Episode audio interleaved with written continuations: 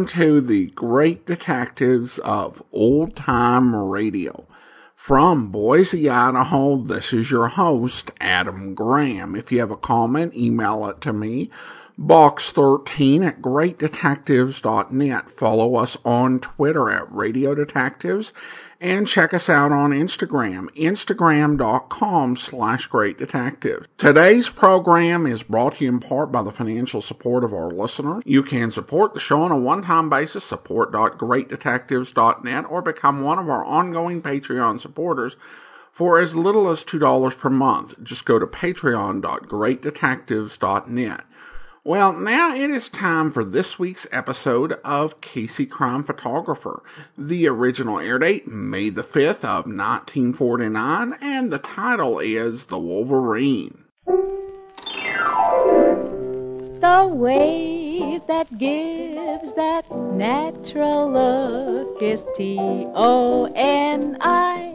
Toni. Toni. Toni Home Permanent, the wave that gives that natural look, brings you Crime Photographer.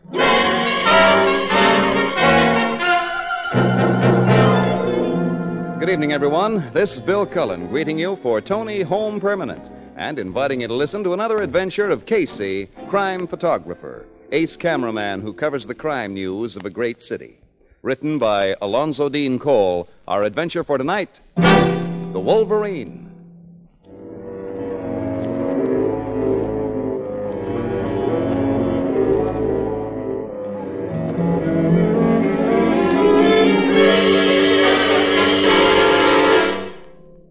Blue Note Cafe, shortly before one o'clock in the afternoon.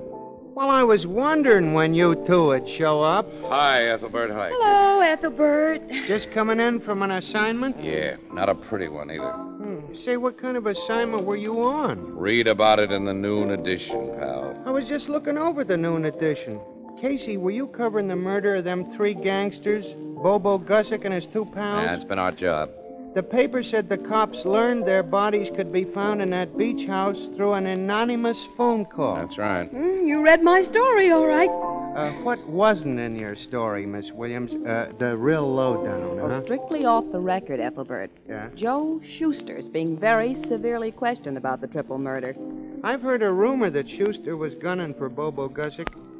How about clues at the scene of the crime? No leads were found except, well, it was a funny little thing. Uh, most peculiar. What? Well, a crude drawing was found clutched in Bobo Gussick's hand. An amateurish pen and ink sketch of, well, it looked like a cross between a weasel and a bear. Oh, there ain't no such animal. I never heard of such a combination. Well, if the sketch is a lead, it's a very obscure one. Yeah. Oh, excuse me. Blue Note Cafe, Ethelbert Oh, speaking. Well, let's go to a table and get some food under our belts, Annie, shall we? Oh, come on. Just a minute.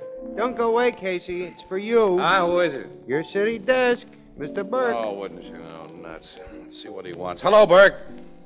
Well, listen, we were just going to have something to eat. Can't we even. Huh? Huh. Yeah.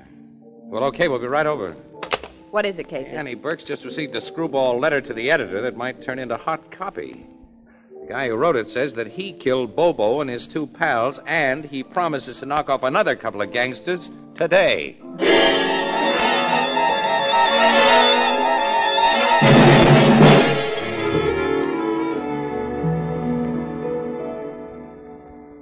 Have you looked into your mirror lately and wondered what to do about your hair? Well, let me suggest an answer. A lovely Toni Home Permanent.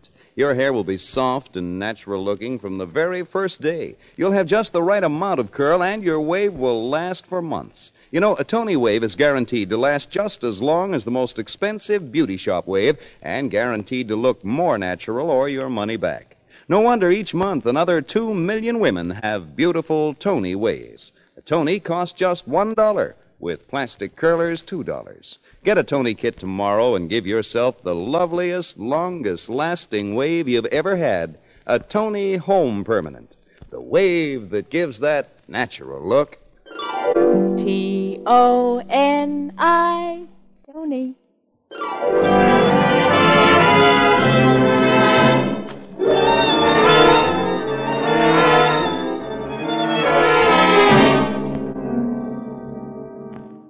Listen to this letter, Casey. You too, Williams. Yeah, we're listening, Yeah, Burke. go ahead, read it. City Editor, Morning Express, blah, blah, blah, blah. Dear sir, several hours before you receive this, the police will have discovered the dead bodies of a racketeer known as Bobo Gussick and two of his lieutenants. Ah. I killed them for a multiple reason. One, a civilized society will be better off without them. Two, men of their type habitually carry large sums of money. And three, I find it amusing to pit my wits against both the underworld and the police. In this last, I resemble the sagacious animal whom I have selected as my identifying trademark, the wolverine. Another sketch of it will be found today. Well, that means that. Yeah, the guy promises is another murder. Now, here's the finish. You gentlemen of the press are invited to join with the police and their criminal quarries in what will prove to be a hopeless battle with the Wolverine. The Wolverine? That's the signature. Hmm. I think he's the killer, but he's a nut, too. The evidence of this letter, he's an educated But guy. what kind of an animal is a Wolverine? Well, I've read they're the toughest, meanest, most intelligent animals in existence. I'll have research dig up complete dope on them so we can give this letter a good dressing up when we run it on page one. Going to show it to the cops before you run it? Why should I? The writer of this letter may be pulling a fast one just to gag. Wait a second. City desk, Burke speaking. Yes? Who is this speaking? Casey, the Wolverine. Where's that? Highland Road? Half a mile north of the old brick church and a clump of maple trees. What? Look, who is this? Who? Huh? He's hung up. You got that address, Casey? Yeah. This nut, the Wolverine, says he's kept his promise. This may still be a gag, Burke, but Ann and I are starting for Highland Road and that clump of maple trees right now.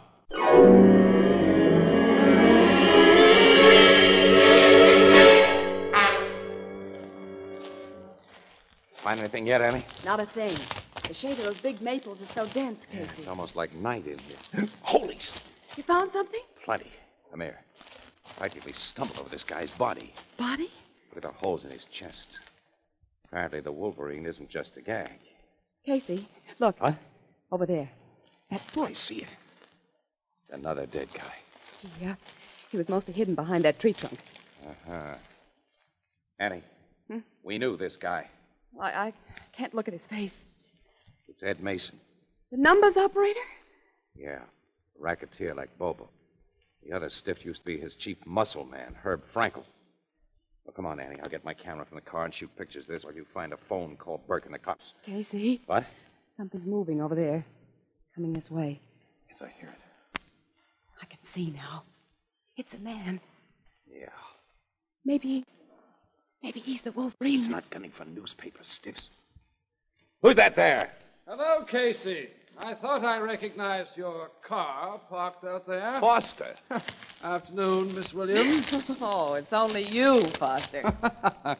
and who did you think I was? The Wolverine? What do you know about the Wolverine? I work for a newspaper, too, you know. Not a high circulation bourgeois paper like your Morning Express, but uh, our exclusive little daily standard bearer gets letters to the editor, and since we meet in this place, I assume we were brought here by the same reason. you got a letter? followed by a phone call from the ambitious gentleman who calls himself the Wolverine. Burke isn't going to run this story as an exclusive, Annie. Hmm, you two find anything among these trees? Well, if we told you no, you'd look around for yourself, so look there. Oh, thanks, old chap. Hmm. These gentlemen seem to be deceased. That's putting it mildly. Now, this Wolverine is assuming the proportions of an interesting character. Oh, by the way, uh, do you know what a Wolverine really is? Yes. Really? you surprise me. Why? Journalists employed by the Standard Bearer are required to have a general knowledge of almost everything. They're all uh, college graduates, you know. But you Morning Express. Yeah, all we've got to know is news values. Uh, You recognize either of these dead guys, Foster? No, can't say I do. Really? you surprise me. Do you uh, know who they are? Mm-hmm. And you can read all about them in the Morning Express. Okay, Annie, start looking for a phone. Give Burke our story. Oh, by the way, Foster, uh, why didn't your classy standard bearer send a photographer with you? Because we of the Standard Bearer have multiple talents, Casey. I have a camera in my car, and after taking suitable photographs, I shall make some effective and exclusive pencil sketches of this gruesome scene.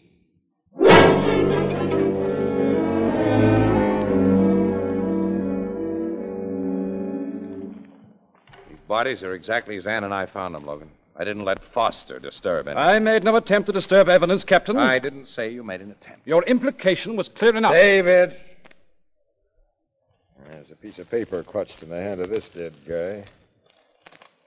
And look, it's the same bum sketch of a cockeyed looking animal we found on Bobo Gussack. I wouldn't say it's a bum sketch, Captain. It's the most effective, impressionistic drawing of a wolverine. Impressionistic, eh? Why, as Foster knows, among his other talents, he can draw pictures. Do you recognize these dead men, Captain? Yeah, Uh, Logan, this one's uh, Ed Mason. The stiff over there was his bodyguard, Herb Uh, Franco. oh, nuts. What's the matter, Casey? Nothing, nothing at all. Nothing at all. Hmm. Now I shall return to my paper with a full story. Good day, Miss Williams and uh, gentlemen. Good day. So long, Foster. yeah, so long. Funny guy, that fella. Pain in the neck, and so's his lousy paper. Hey, this Wolverine gave his sheet the same break yours got. Yes, it did. Well, anyway, the Wolverine makes good on his promises.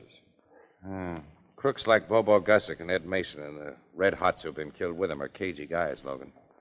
In order to get two of them in these woods and three in that beach house, this Wolverine must be somebody they knew and trusted. Yeah. Logan, have you uh, turned Joe Schuster loose yet? No, but I'll have to now. Anyway, I was pretty well convinced he was clean on the Gussick killing before the Wolverine claimed the credit. Well, have him freed right away, will you? So I can pay him a friendly visit at his tavern hangout tonight. So you can. Yes, Joe Schuster was a pal of Ed Mason's. Now, he should know about guys who could have trapped Mason. And Schuster may talk to me as he wouldn't talk to any cop.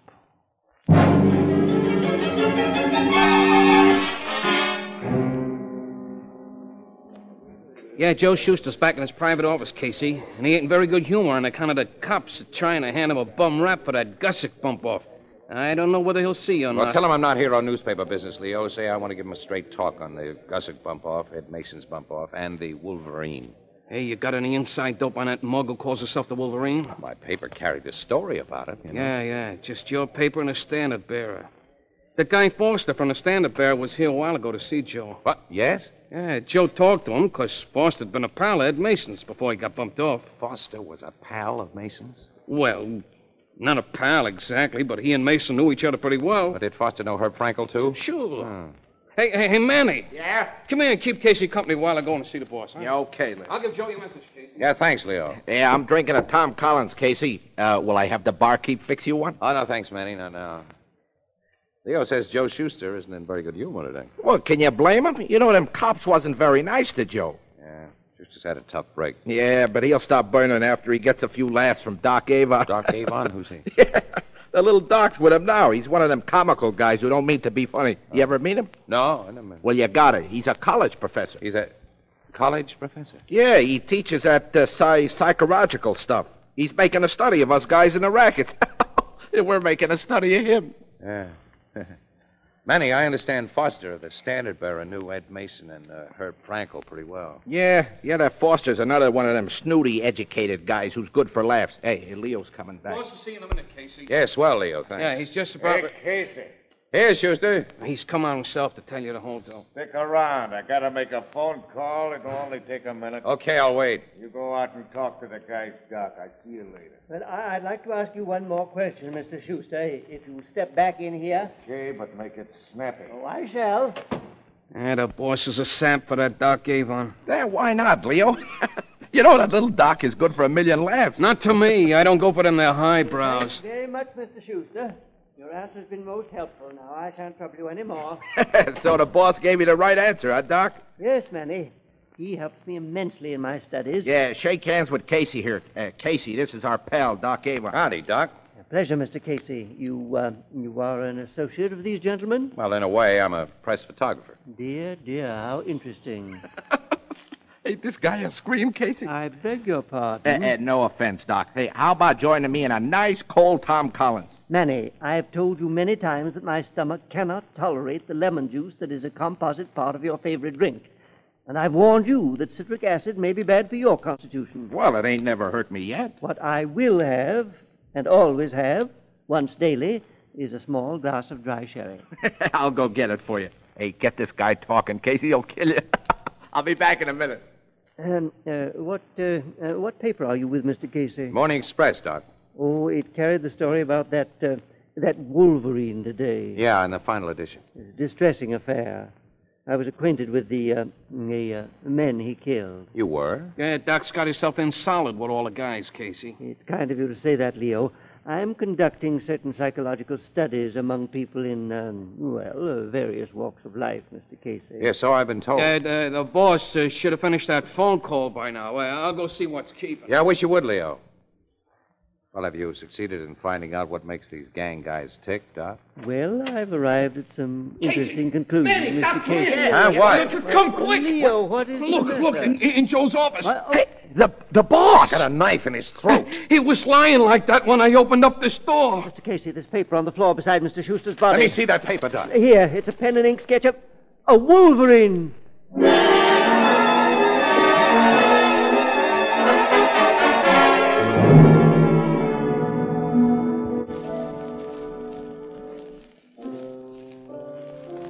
Mr. Cullen, I thought you was Casey. I got a swell riddle poem especially for him. Uh, can't you tell me? Oh, sure. Listen, All right. you have to guess what animal I'm writing about. Okay, let's hear it. Yeah. I ain't a weasel and I ain't a bear, but I mean murder, so beware. That's good. And if you read the Morning Express, what I am, you should guess. Oh, that's a Wolverine. Picture one was found in a dead man's hand. I read all about it in the noon edition. Gee, you got it fast. Oh, you sure are smart, Mr. Oh, Cullen. you're the one who's smart, Ethelbert. Uh, how about doing a, uh riddle poem especially for me, all right? Well, let me think. all right. I got it. Go ahead. Everyone thinks she has a natural curl, but the actual fact is she's a. A Toni girl? Yes, uh, people simply can't tell which is the girl with the natural curl and which is the girl with the Toni. That's because gentle Toni waves actually look and feel like naturally curly hair. Over and over again, Toni users write of the same experience. People ask if their hair is naturally curly. Even on the very first day, there's no frizziness, no harsh effect. Toni waves look natural from the first moment, and they're so shiny, soft, and silky, they're so easy to set and style. You'll enjoy doing your hair when you see how beautifully it behaves with a Toni, and you'll be pleased with yourself when you look in your mirror, for you get such lovely results, sure results. Remember, Toni is the only permanent that gives you this twin guarantee. Your Toni wave is guaranteed to last just as long as the most expensive wave you've ever had, and your Toni is guaranteed to look more natural or your money back. No wonder more than two million women each month choose Toni Home Permanent. More than two million? Mm-hmm. That's a lot of women. Yes, each month another two million women have lovely, long lasting Toni waves. How about you?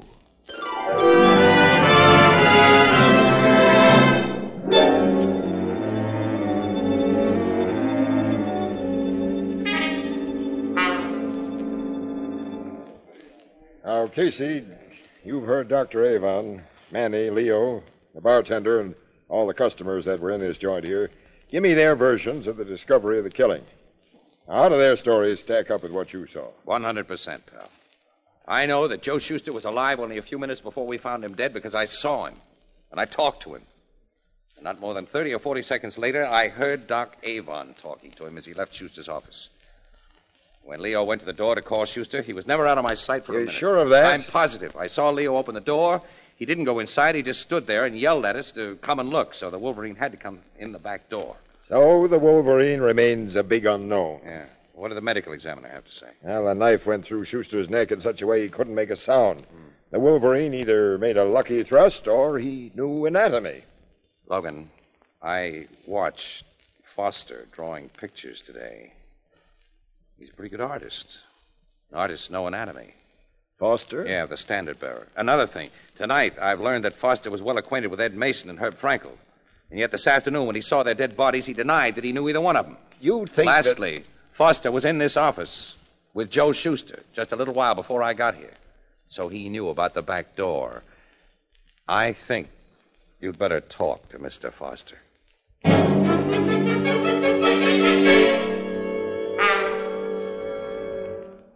My dear Casey, I pretended that I didn't recognize the bodies of Mason and Frankel this afternoon simply to, uh, well, pull your leg. It amused me to play on your conceited belief that you possessed knowledge I didn't have. Oh, yeah? You know, Foster, the Wolverine's letter reads a great deal like you talk. Which only means that he, like myself, is a man of culture. You admit it. Are you so naive to believe I am the Wolverine, Captain Logan? I may answer that after you account for your movements after you left Schuster tonight. I'll not only do that, I'll prove an alibi for the time of the Bobo Gussick murders and of the Mason killings. My dear Captain.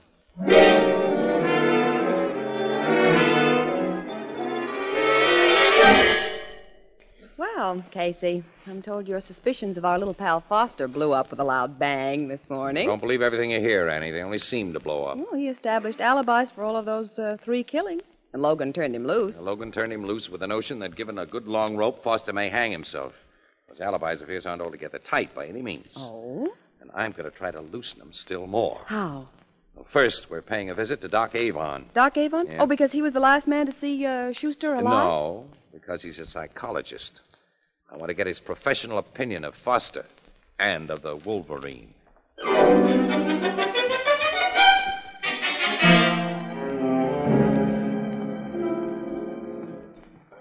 I'm really not uh, sufficiently acquainted with Mr. Foster to venture an opinion of his character.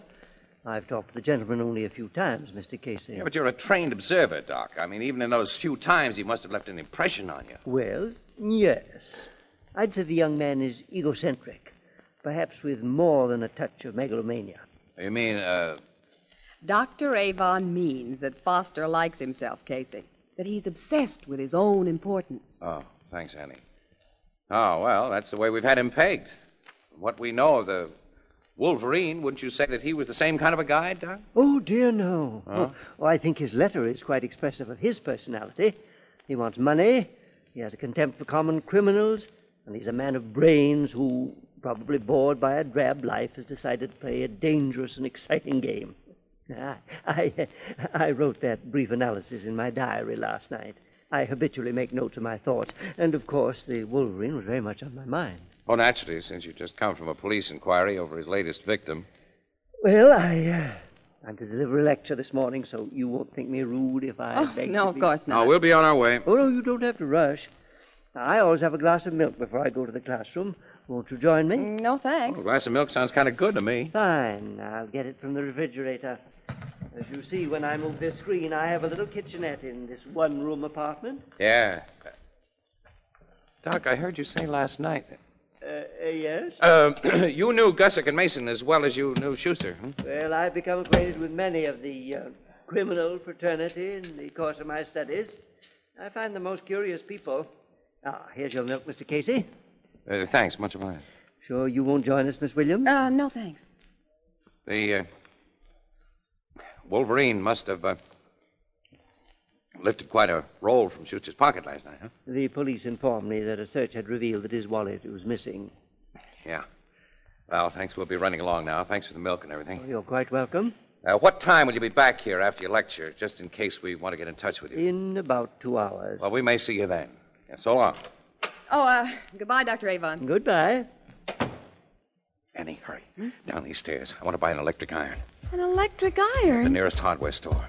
Then when the professor's gone, we're bringing it back here. What? I got a hunch Doc Avon is the Wolverine.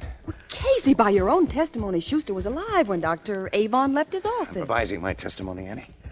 I merely heard Avon talking and concluded he was speaking to a live guy. It takes only a few seconds to drive a knife into a guy's throat and grab his wallet. But because it was done so quickly and so cleverly, even I was giving Avon an alibi until I saw those lemons in his kitchenette. Lemons. Yes, last night he said he was allergic to lemons. Now. Casey, have you gone crazy? Lemons, electric irons. Avon habitually makes notes of all his thoughts, Annie. I think you'll see the connection when we get back to his room.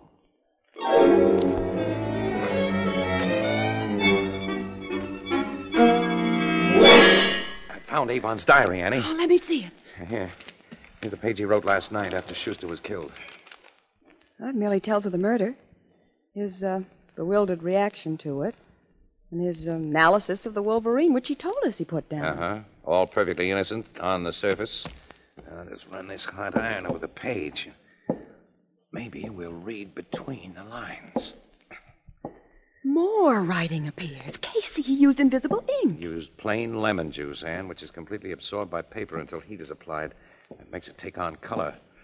I learned the lemon juice trick as a kid, and Avon's only reason for having lemons in this place had to be for secret writing. And the secret writing says my plan to destroy Schuster was as perfect in execution as it was in conception. I thrust the knife exactly right, and he slid to the floor without a sound. My alibi was firmly established, and nobody remotely suspected that I am. The Wolverine. Avon, Be quiet, both of you. If you aren't. uh, we see the 45 in your hand, Doc. Ah, you came home sooner than we expected.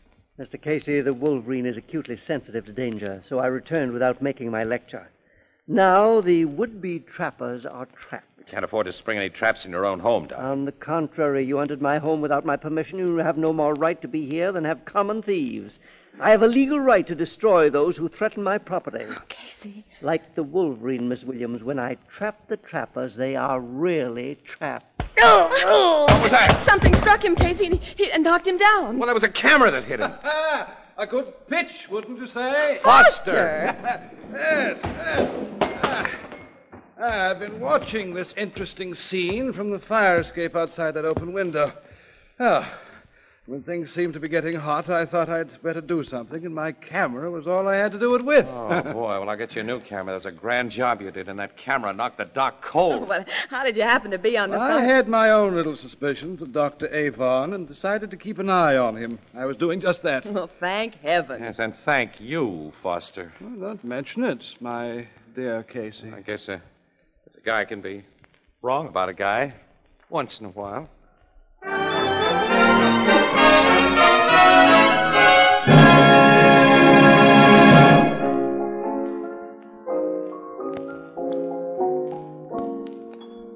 For soft water shampooing, use Toni Cream Shampoo. Even in the hardest water, Toni Cream Shampoo. Yes, even in the hardest water, Toni Cream Shampoo gives soft water shampooing that rinses away dandruff instantly, leaves hair so soft, so smooth, so shining clean. Today, bring out the sparkling beauty of your hair with Toni Cream Shampoo. Get the handy tube or jar. Toni Cream Shampoo. It's for you.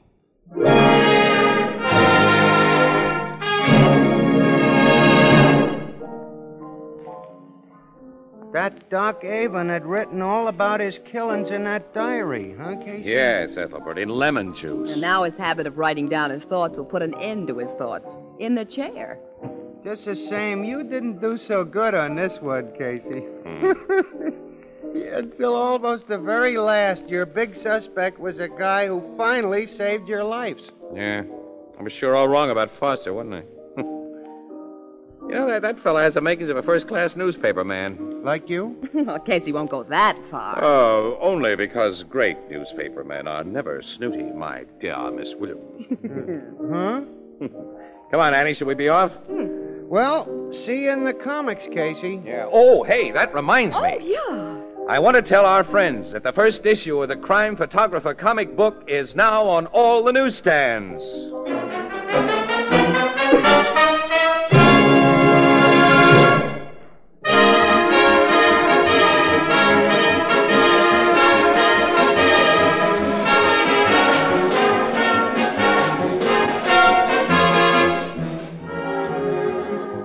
Crime Photographer, starring Staats Cotsworth as Casey, is produced and directed by John Dietz. Written by Alonzo Dean Cole and is based on the fictional character of Flash Gun Casey, created by George Harmon Coxe. Original music by Archie Bleyer, and the program features Miss Jan Miner as Anne and John Gibson as Ethelbert. Herman Chittison is the Blue Note pianist. This is Bill Cullen asking you to listen again next week at this same time to another exciting adventure of Crime Photographer. And also inviting you to listen to This is Nora Drake, radio's thrilling serial romance heard every afternoon, Monday through Friday, over most of these stations. Consult your local paper for the exact time. Both of these programs brought to you each week by Toni Home Permanent, the wave that gives that natural look, and the new Toni Cream Shampoo for soft water shampooing, even in the hardest water. Next Saturday, be sure to tune in the Gillette broadcast of the annual running of the Kentucky Derby from 6:15 to 6:45 Eastern Daylight Time over most of these stations.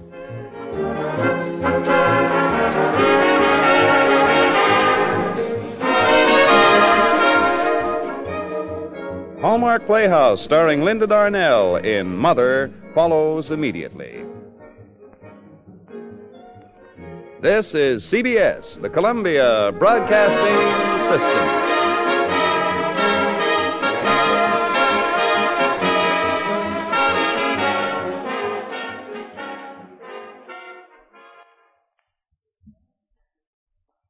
Welcome back. Well, this is an interesting episode. We had some good misdirections, some solid suspects, and as Dr. Uh, Joe Webb said at BlueNoteBulletin.blogspot.com, it calls to mind the sort of story that we uh, generally got during the Anchor Hocking era. He also um, mentioned that the idea of a professor studying criminals and then kind of becoming one was the plot to The Amazing Dr. Clitterhouse, which was a 1938 movie that starred Edward G. Robinson, Humphrey Bogart, and Claire Trevor. And one other thing he does mention here, and I think it can be helpful in making this clear to people from younger generation is that it's entirely plausible for Foster to have hit the professor over the head with his camera and knocked him out. Now, I think most listeners of this podcast, regardless of age, are savvy to the fact that cameras used to be quite a bit bulkier and very sturdy. But I imagine that there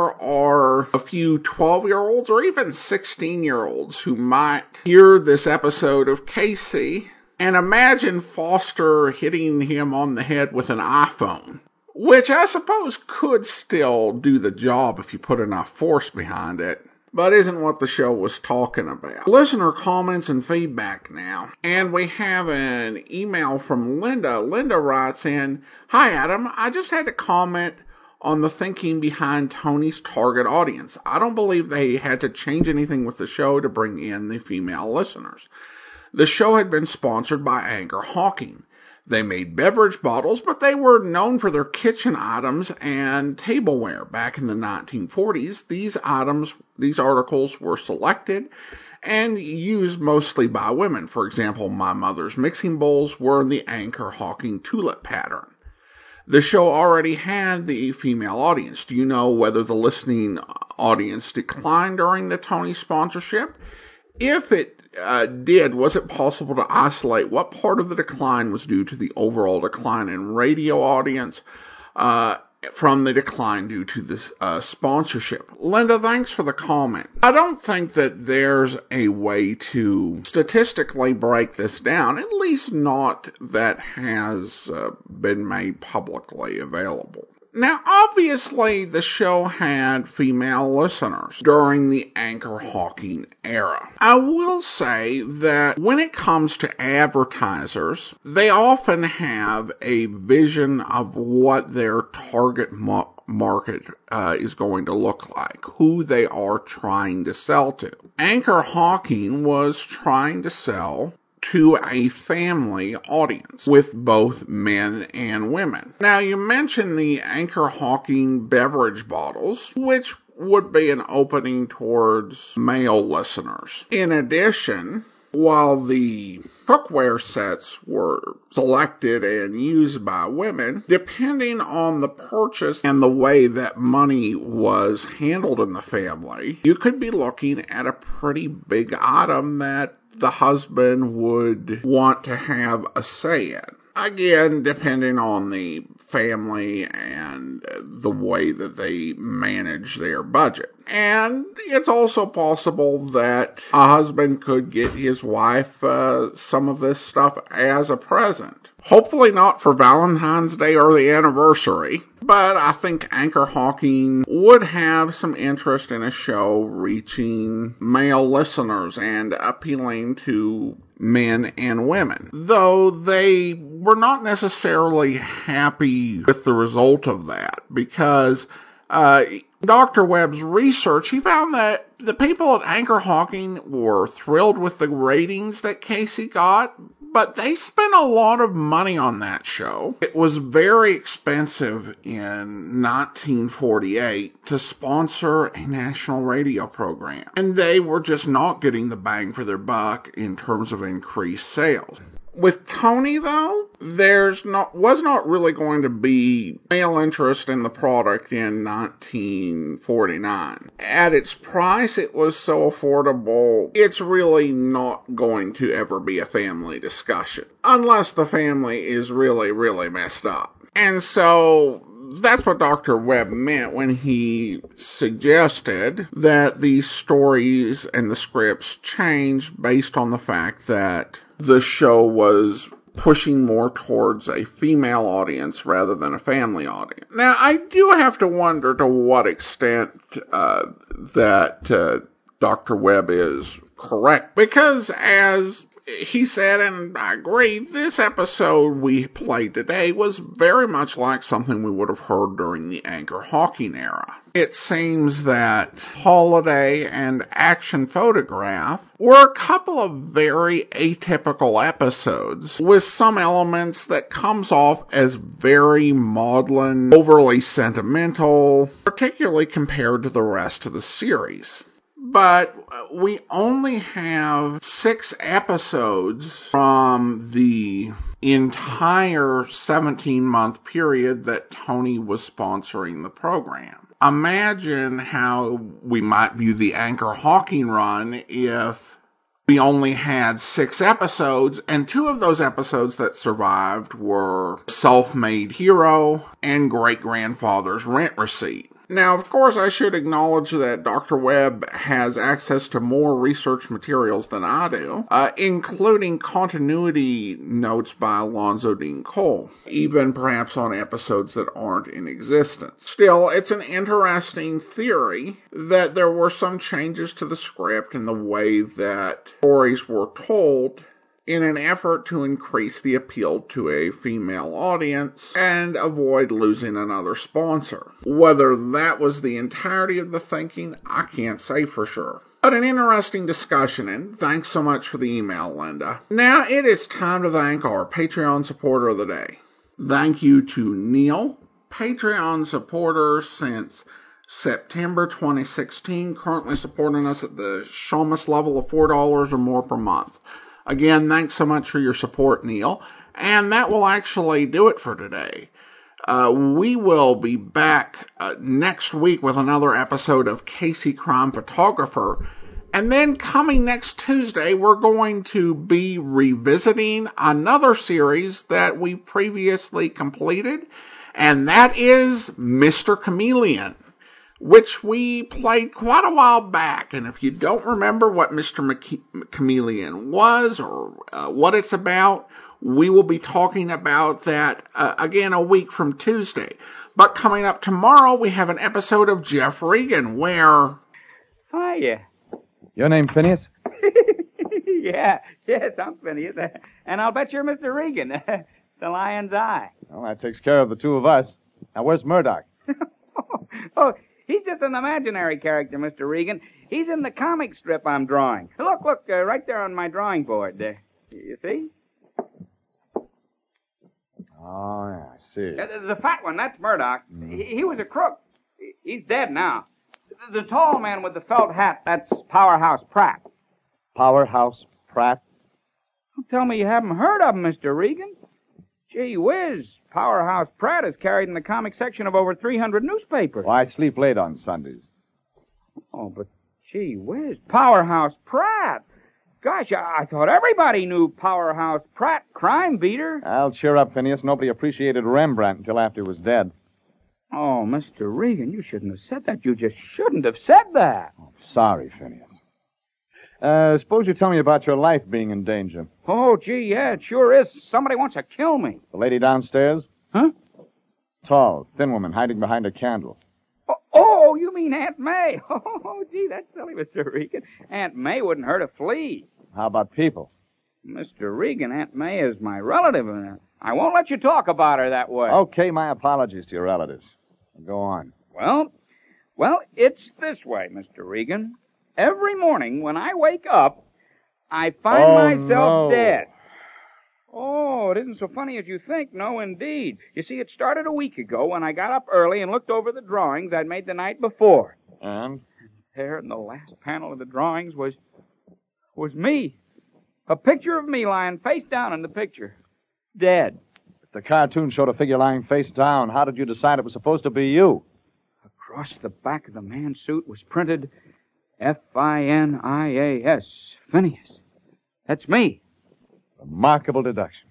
I hope you'll be with us then. In the meantime, do send your comments to box13 at greatdetectives.net. Follow us on Twitter at Radio Detectives and check us out on Instagram, instagram.com slash greatdetectives. From Boise, Idaho, this is your host, Adam Graham, signing off.